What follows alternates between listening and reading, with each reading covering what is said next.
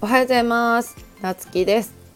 今日は命の大切さについてお話していこうかなと思います急にね朝から重い話題まあそんなに重い話題でもないんだけどあのうちはね、えっと、保護猫活動とかしたくてそういうのをインスタのプロフィールとかそういうのにも書いてたりとか、まあ、ちょっとずつ発信していきたいなと思ってたんだけど、えっと、先週末から、まあ、東京大阪と行ってて。まあ、いろんな起業家さんたちとか、えっと、師匠とかとねお話しする機会があってまあ自なんかちょっとお酒飲んでたのもあってうちねお酒飲むとねちょっと熱く語りがちなんよね。でそういうのもあってなんかうちの目標は保護猫活動あの坂上ハウスみたいな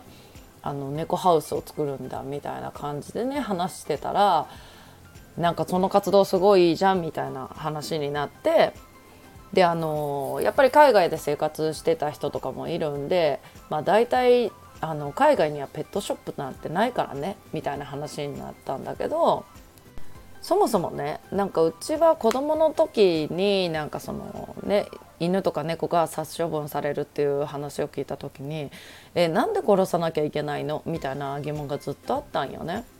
で自分が、まあ、保護猫をね拾って、まあ、2人ね飼ってでまあ生涯を全うしたんだけど2人とも。でやっぱりその子たちが亡くなった時にまあそのこれからはそのそこにねいる、まあ、出会いのある保護、ね、あの野良猫たちだけじゃなくてあの日本全国の殺処分される子たちを全員救わないといけないんじゃないかなっていうのをやっぱりすごく考えてまあね活動しようって決めたんよねまあそのちょっと前から思ってたけどやっぱりうちの子たちもいるし家を開けられないからもうね年取った猫ちゃんたちで。うん、でやっぱりもうその2人が亡くなった時にまあこれからはねそっちの活動に自分がガンガン動いてその活動に力入れたいなっていう思いがあってでまあその海外ではねなんかそのペットショップがないとかその殺処分がないとかねそういうのはまあちょっと前からねあの知ってたけども多分ねこれって日本人って知らない人が多いんじゃないのかなってやっぱり思った。私もなんかいろいろ話していく中でじゃあペットショップにねいる子たちがどんな劣悪な環境であの生まれてその親猫たちがねあの繁殖のためにどんな悪い環境で飼育されてるかっていうことも知られていないしペットショップに来るまでにね何匹もの子が命を落とすっていうことも知られていない。でうちはなんかそのペットショップで買う人とかをねそんなにまあ否定するつもりはなかないけども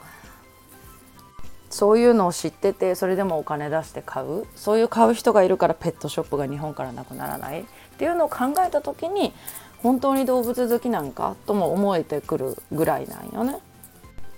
でそういうのもやっぱり多くの人と話して感じたっていうのもあってまあやっぱりまだ先延ばし自分の仕事忙しいからとかって先延ばしにするんじゃなくてやっぱり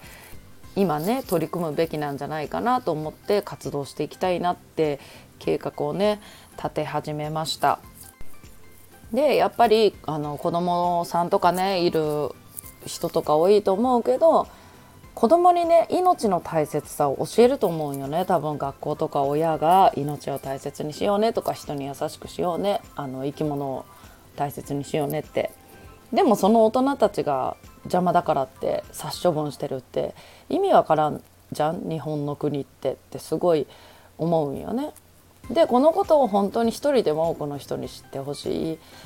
という思いでね今後はなんかこういう発信もしていけたらいいなって思ってます。ということで今日は命の大切さについてお話しました。それではまたお会いしましょう。いってらっしゃい。